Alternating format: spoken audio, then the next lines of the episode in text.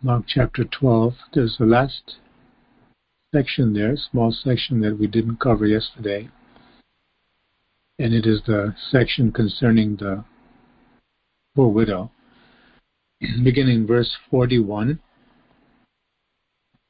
Now Jesus sat opposite the treasury or the offering box and saw how the people put money into the treasury. And many who were rich put in much. Then one poor widow came and threw in two mites, which make a quadrans. For analogy's sake, we can say pennies that make up a quarter, perhaps. Very small copper coins. That's all she gave. The others put large amounts. Again, by way of analogy, perhaps they put in large bills. And she didn't have even one bill, but just some pennies.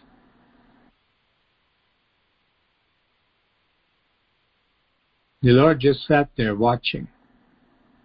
After all, the offering, the tithe and offerings were supposed to go to God.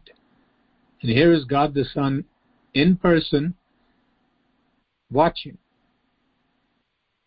So he called his disciples to himself and said to them, Assuredly I say to you that this poor widow has put in more than all those who have given to the treasury.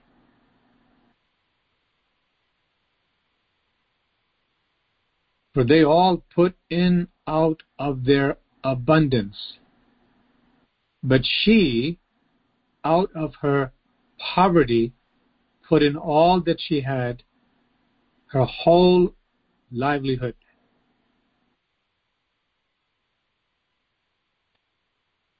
There are some observations here that are important as the Spirit of God would show us. One thing to note immediately is that the Lord Jesus doesn't tell everyone to put their whole livelihood, all that they possess, into the treasury or offering. Just as he did not instruct everyone to go and sell everything that he or she has and give to the poor, as he said to the ruler that came to him the rich young ruler, as he's known by most people. For that man, he brought up that issue because obviously the man loved his wealth more than the cost of discipleship.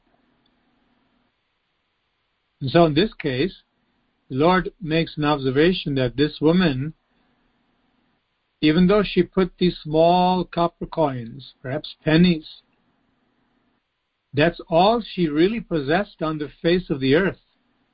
Her entire livelihood, as per this passage in the Gospel of Mark. And the Lord makes that comparison that the copper coins actually outweighed all of the coins and bills, if you will, of all of those rich people. The Lord Himself is giving the verdict how He sees and how He receives. That should make us quite cautious in how we present to Him our tithes and offerings. And the qualification for her offering to outweigh and outdo, although that was not her intention, but in God's estimation, that's what it amounted to, that what she gave in heaven's calculation, far outweighed everything the rich people gave. And the qualification for that commendation from God is that all of those people, the rich people, including the people who had more than her, even if they were not necessarily rich, chances are everyone had more than this woman possessed. Everyone else.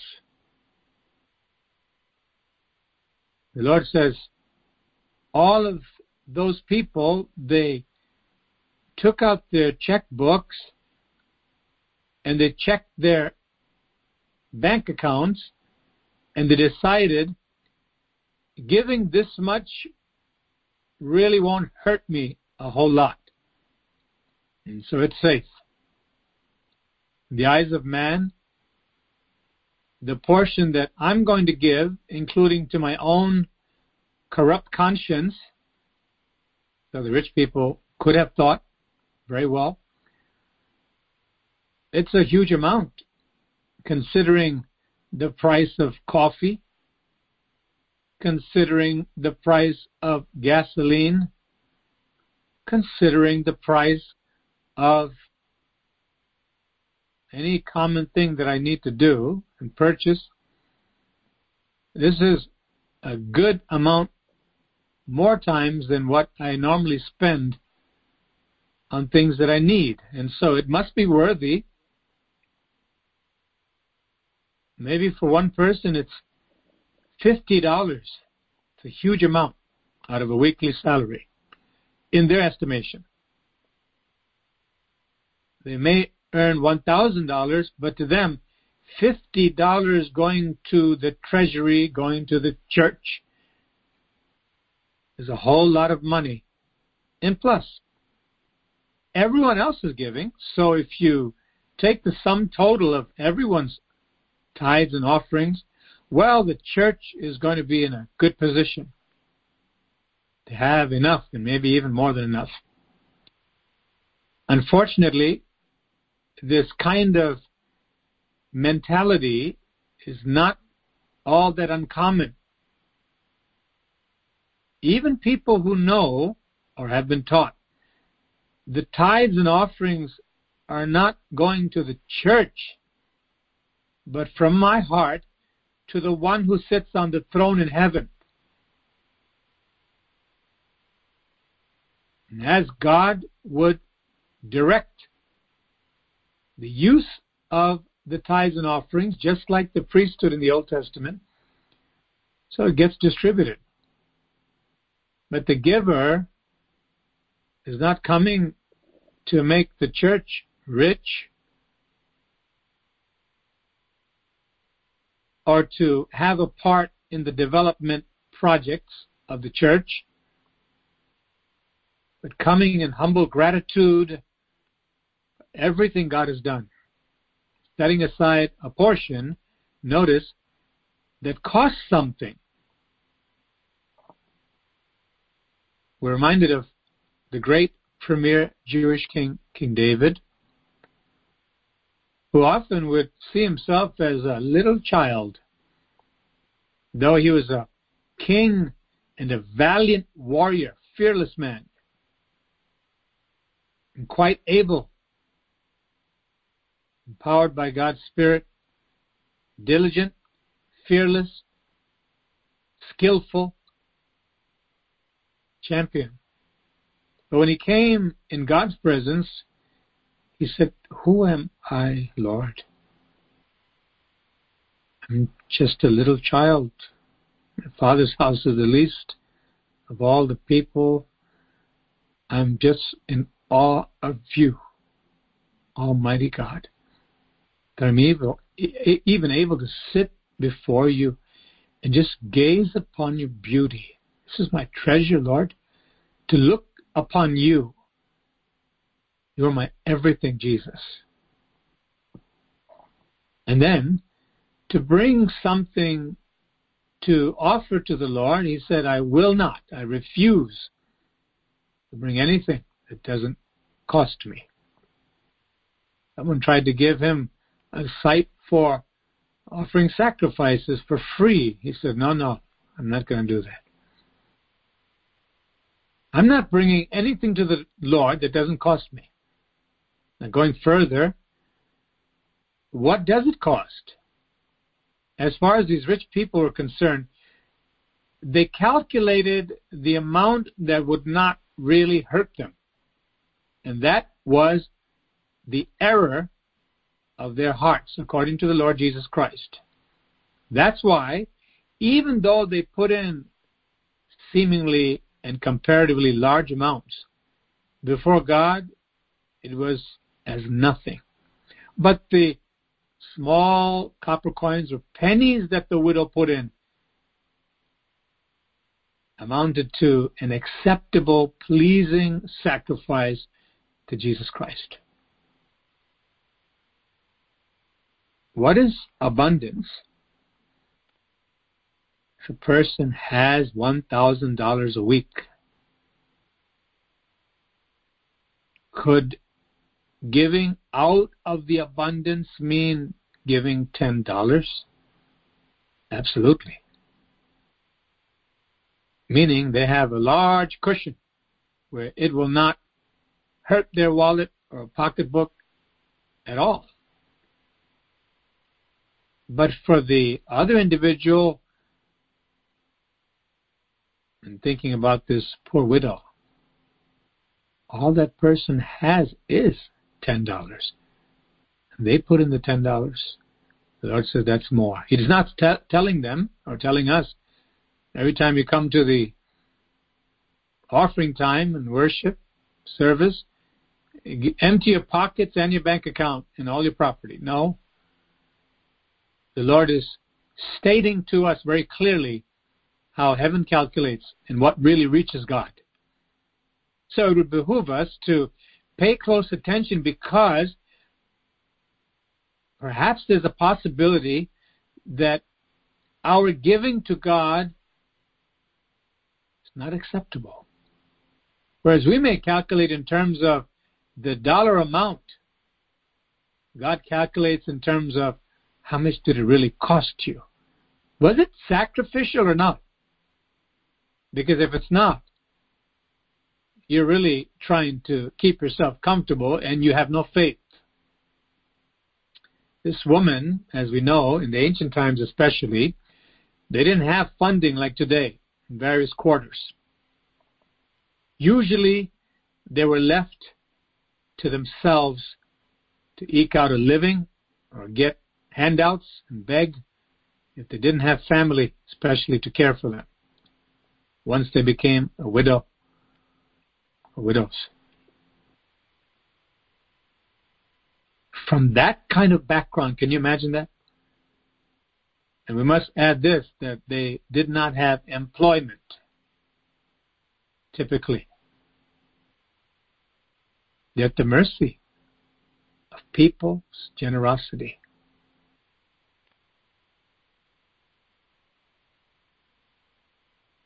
She took all of the avenues of her sustenance that can cause her to survive from day to day. She took that and put it in the treasury. She was a woman of great love for God, great faith. Should we be any different? Can we afford to be any different? Will we have treasure in heaven when we get there? How are we giving to the Lord? May the Lord radically alter our thinking on this subject because it matters before God. Wherever we give, however,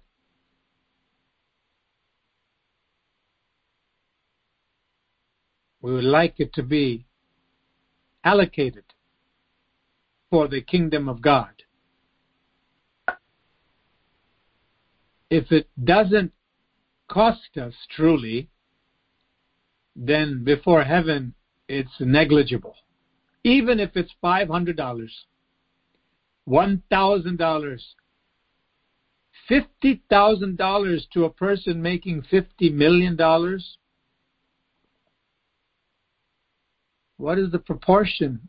And what are the chances that they really are going to struggle a whole lot to try to get by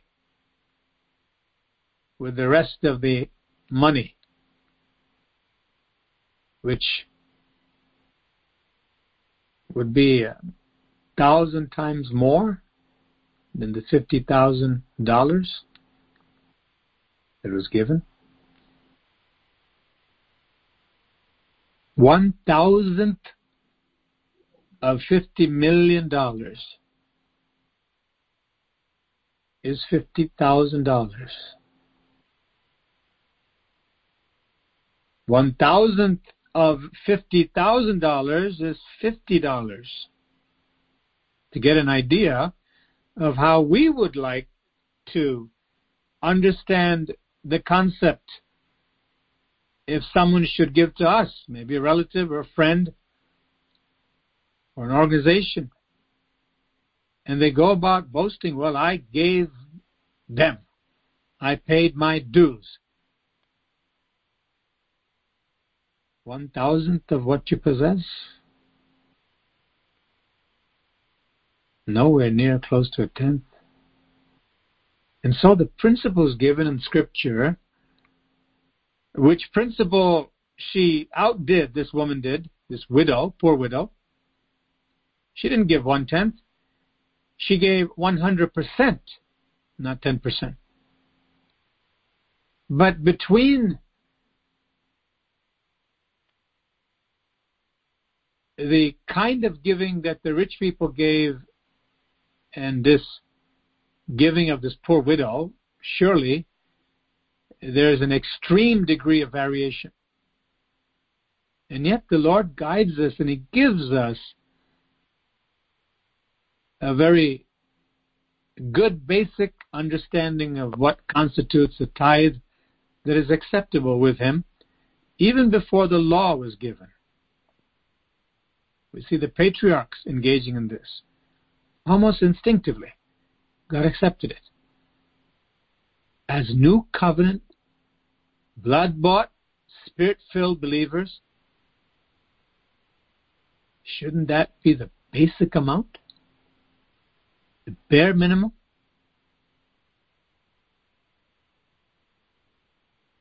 And then, with all the goodness of God, should we not worship Him with not only the tithe but also offerings. And then again,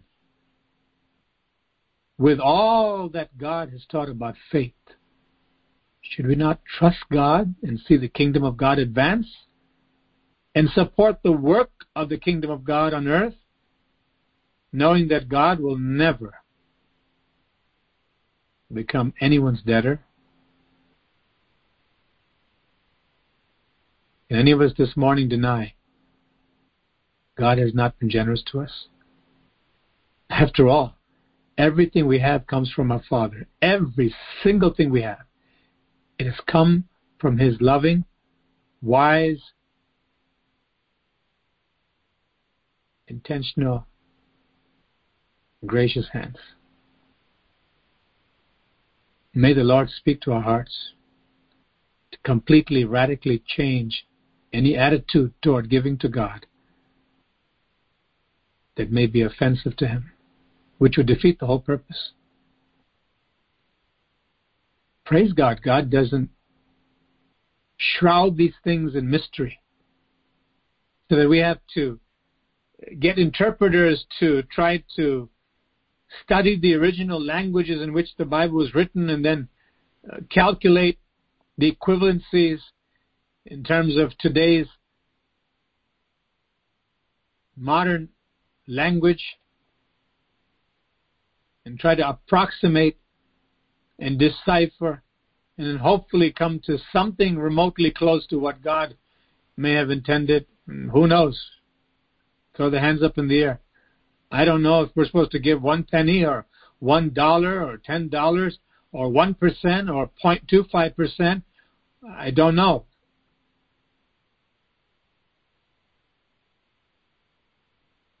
the question really goes back to what the Lord diagnosed the human condition when he spoke to Nicodemus in the Gospel of John.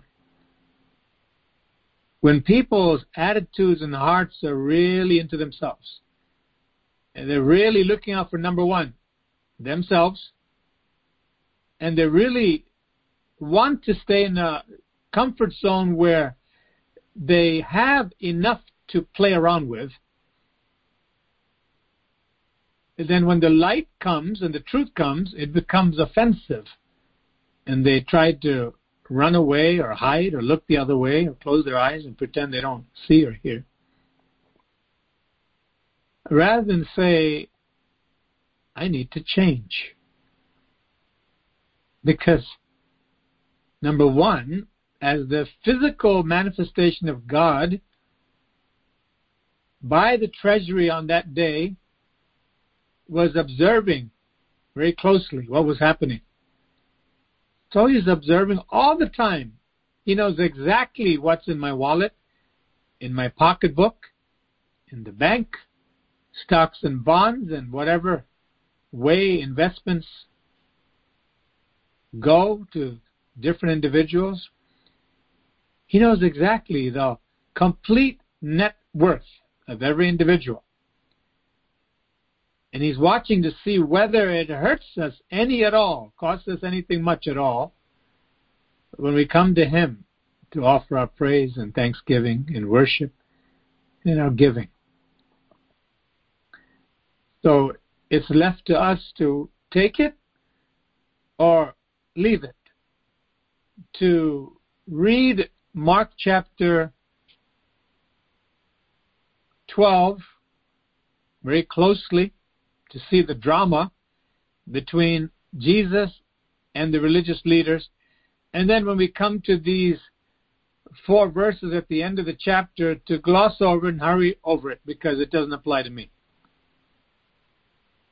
We must be very careful, every single one of us, that we never try to hurry through Scripture, assuming that, ah, I give. It's not applying to me, and I give a pretty good amount. Let's go to chapter 13.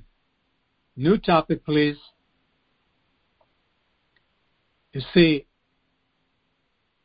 our giving and the attitude of giving really reflects the quality of our faith, just like the Lord determined about Cain and Abel two brothers. The only noticeable difference prior to that fateful day when they offered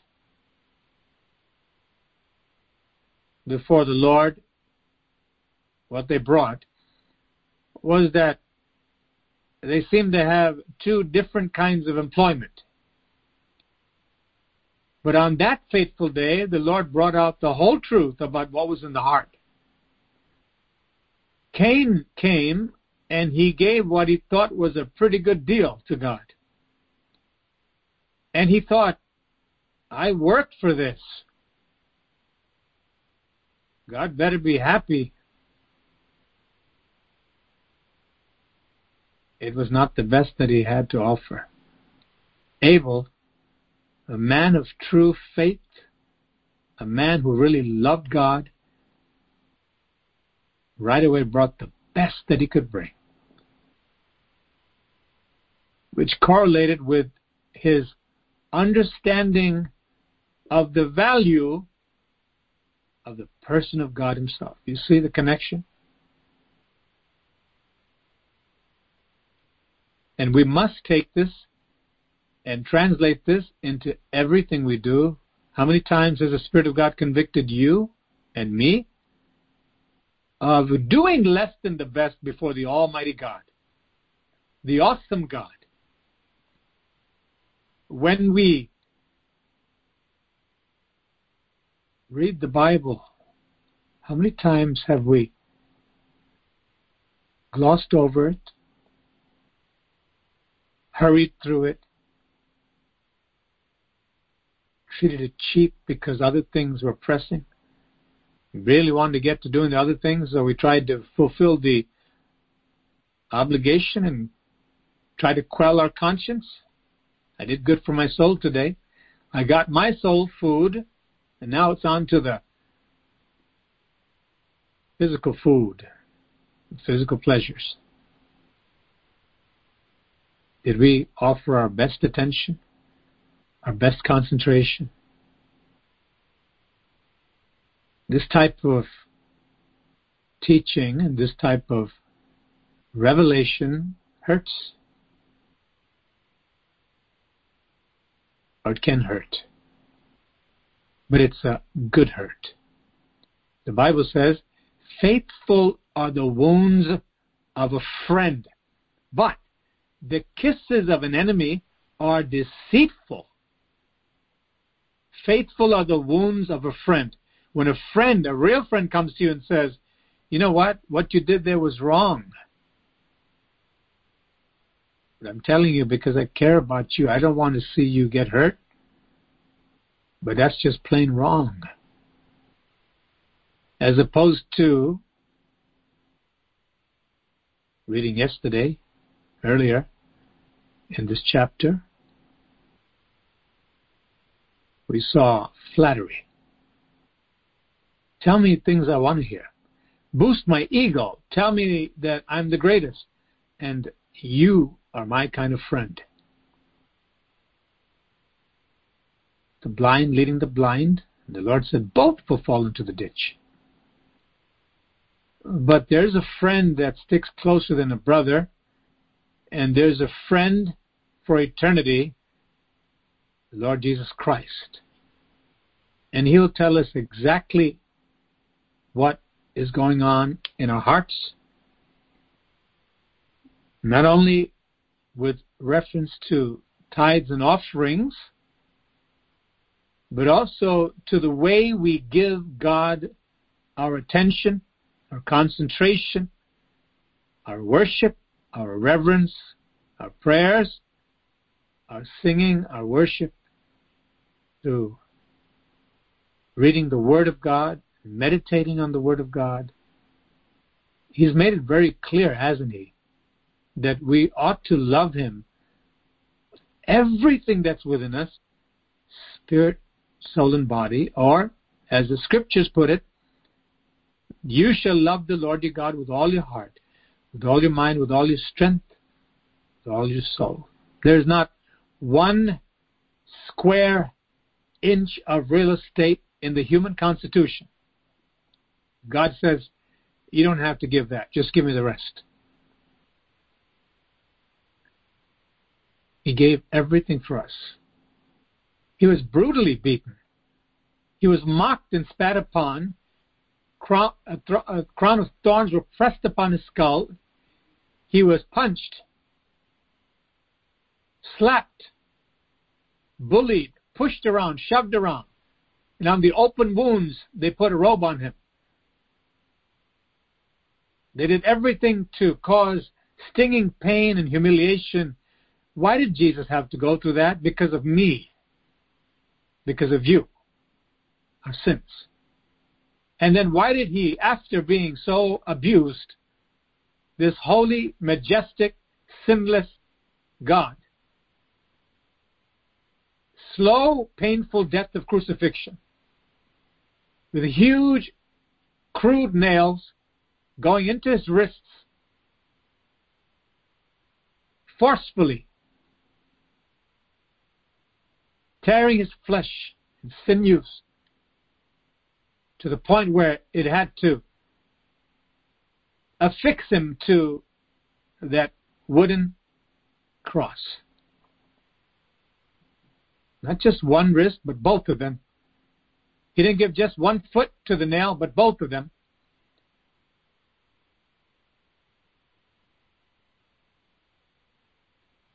He gave everything.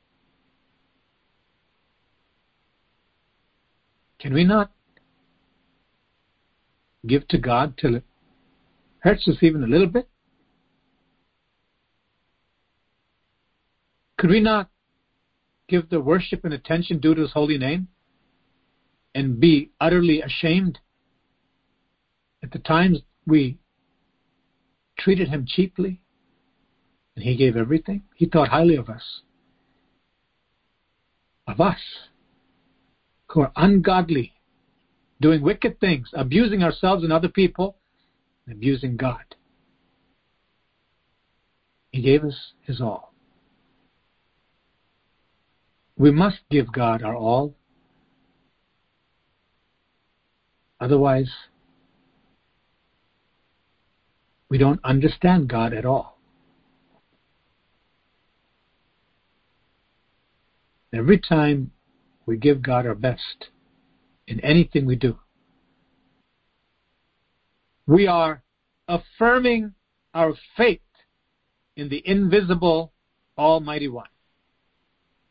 We are quick to reciprocate and exchange niceties, good words, and gifts with other human beings.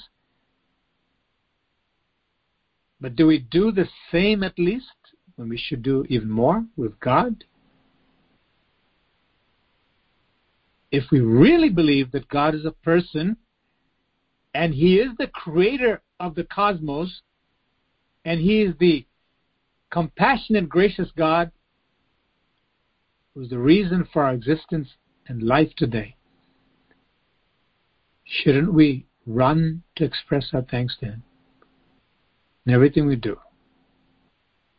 May the Lord speak to you directly to see if changes need to be done. As I open myself up, myself every time the Spirit of God speaks, to see if there's something that I'm not doing that God has told me to do, something that He's told me you need to change because it's not acceptable to me. Can we be like those kinds of people? Real,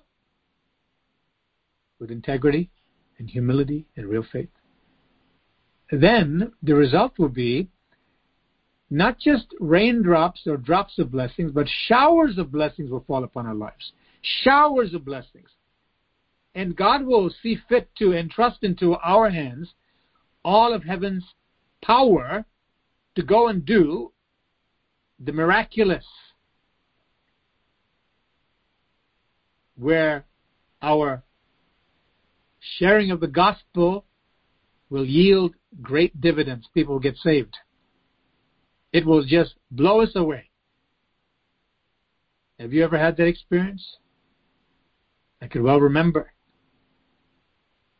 the age of 18 or 19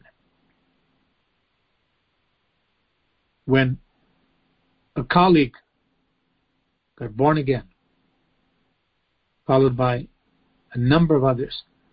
That first time and every time, I felt like I was in heaven. Because the enormity of heaven's miracle in the human soul overwhelmed me. At that age, I, I knew this is life. To know the living God, to love Him and to serve Him, and to help others to know Him, love Him, and serve Him. They can get born again and follow Him.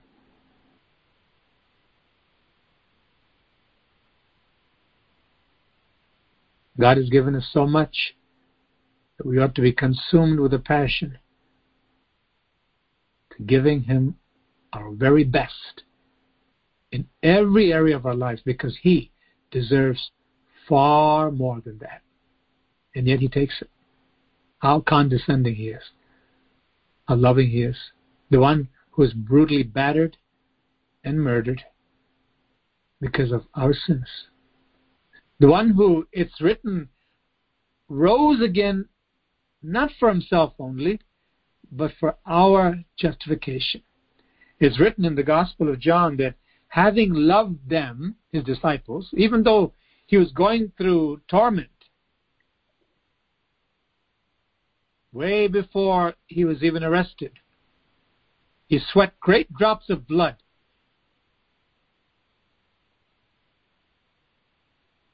agonizing prayer. He was not only going to be physically accosted and murdered, but he was going to bear the weight of the guilt of every wicked deed every human being ever did. And will do on his one body.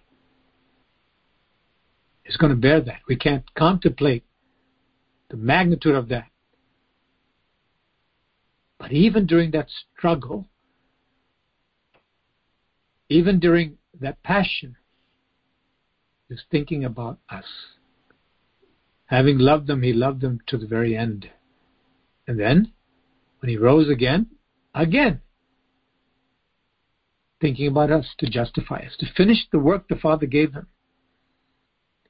May we take this lesson this morning from these few verses in Mark 12 to put a lens and a spotlight upon my life and your life to see whether we're really giving God our best in everything.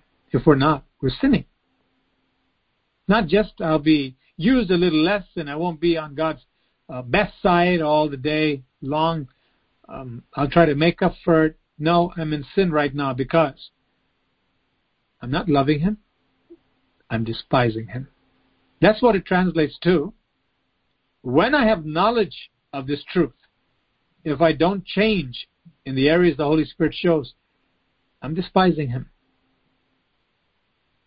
May that not be said of any of us, but rather let us say, Lord, like King David, I will never give you anything that doesn't cost me. Doesn't hurt me, quote unquote, in the natural. Really, I will never get hurt when I give to God my best because supernatural blessings will transcend that barrier between the natural and supernatural and get into my hands from heaven. God will bless me with all kinds of blessings. As is written in Psalm 128, Blessed is the man that feareth the Lord. And the rest of that psalm details all the ways in which that person will be blessed. The one who walks in his ways. When you eat the labor of your hands, you shall be happy. Well, fearing the Lord means to keep his commandments according to Ecclesiastes 12.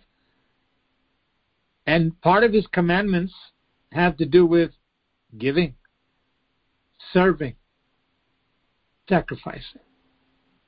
The Lord says this I will rain down showers of blessings. That when you actually eat the labor of your hands, you're going to be so satisfied more than anyone else on the planet and it shall be well with you. If you're married, your wife, your spouse, we can take it to mean the household of even those who are not married. By extension, you'll be fruitful, you'll be brisk, beaming with gladness. That's the way God will bless you. The Lord will bless you out of His dwelling place, Zion. And you will see the glory of God all the days of your life. Peace to you. God not only gives us commands and exposes our hearts so that we can get better, but He also always emphasizes because He's so generous and so loving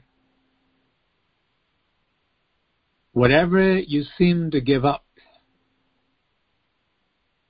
whatever seemed to hurt you, remember, he that loseth his life for my sake and the gospel will gain it in the end. Give and it shall be given back to you. God said, I'll make sure people will give back into your lap. Good measure, pressed down in the container, shaken together, and still overflowing. It will be compressed blessing, so concentrated that it'll just overflow. We can never, ever outgive God. May Lord help us to consider our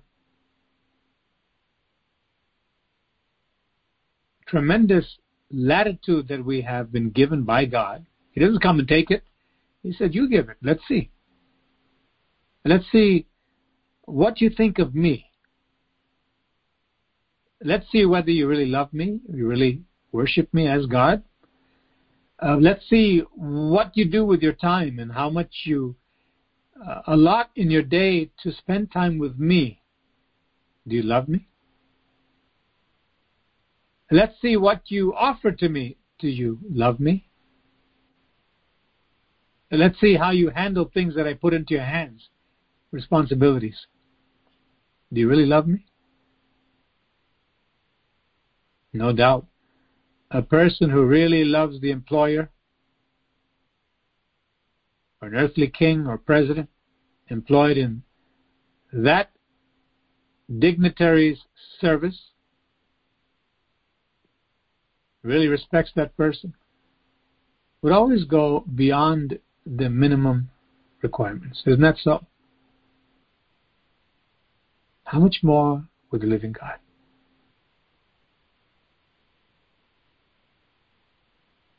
I encourage everyone to allow God to speak to you. Don't run away, but stay in His presence. The Lord Perhaps some of us will say, I really don't give you the time that you deserve. After all, it's for my good. God is not gaining anything. But there's a beauty to the fellowship. In Revelation chapter 3, the Lord says to the Laodicean church, after he brings his verdict on how they think they're rich but they're really poor, and they think they can see, but they're really blind, they're wretched. With all of that, how impressive the loving nature of God's heart. After all of that, when He said, I wish you were hot or cold, I just would spit you out of my mouth. You're lukewarm. You're just apathetic and sickening the way you're living. And you claim to know me. Love me. But he comes back with this Many as I love, I rebuke and I discipline. Get to work now and repent. Change. Another beautiful thing he mentions is that, Behold, I stand at the door and knock. To who? the people that felt so lousy now that the truth came out from heaven, God Himself giving the report card, you have been failing badly, miserably. But instead of being kicked out and thrown out and put down and shut down, they see the Lord open His arms and say, That's not the way you're meant to live. I love you. I want you to be the best and experience the best. I'm knocking. If you open the door, I'll come in. We'll eat together. We'll have sweet fellowship once more. I can't resist such love. I hope you can say the same. The love that poured down blood on Calvary's cross is there anything in life, any pursuit, any desire whatsoever, any experience that can ever compare with fellowship with the living God? As we conclude, it depends upon what we really think about this great God we boast about and how that is evident in the way we give Him our time, our talents, and our treasure. May the Lord help us to be like this widow woman in her spirit.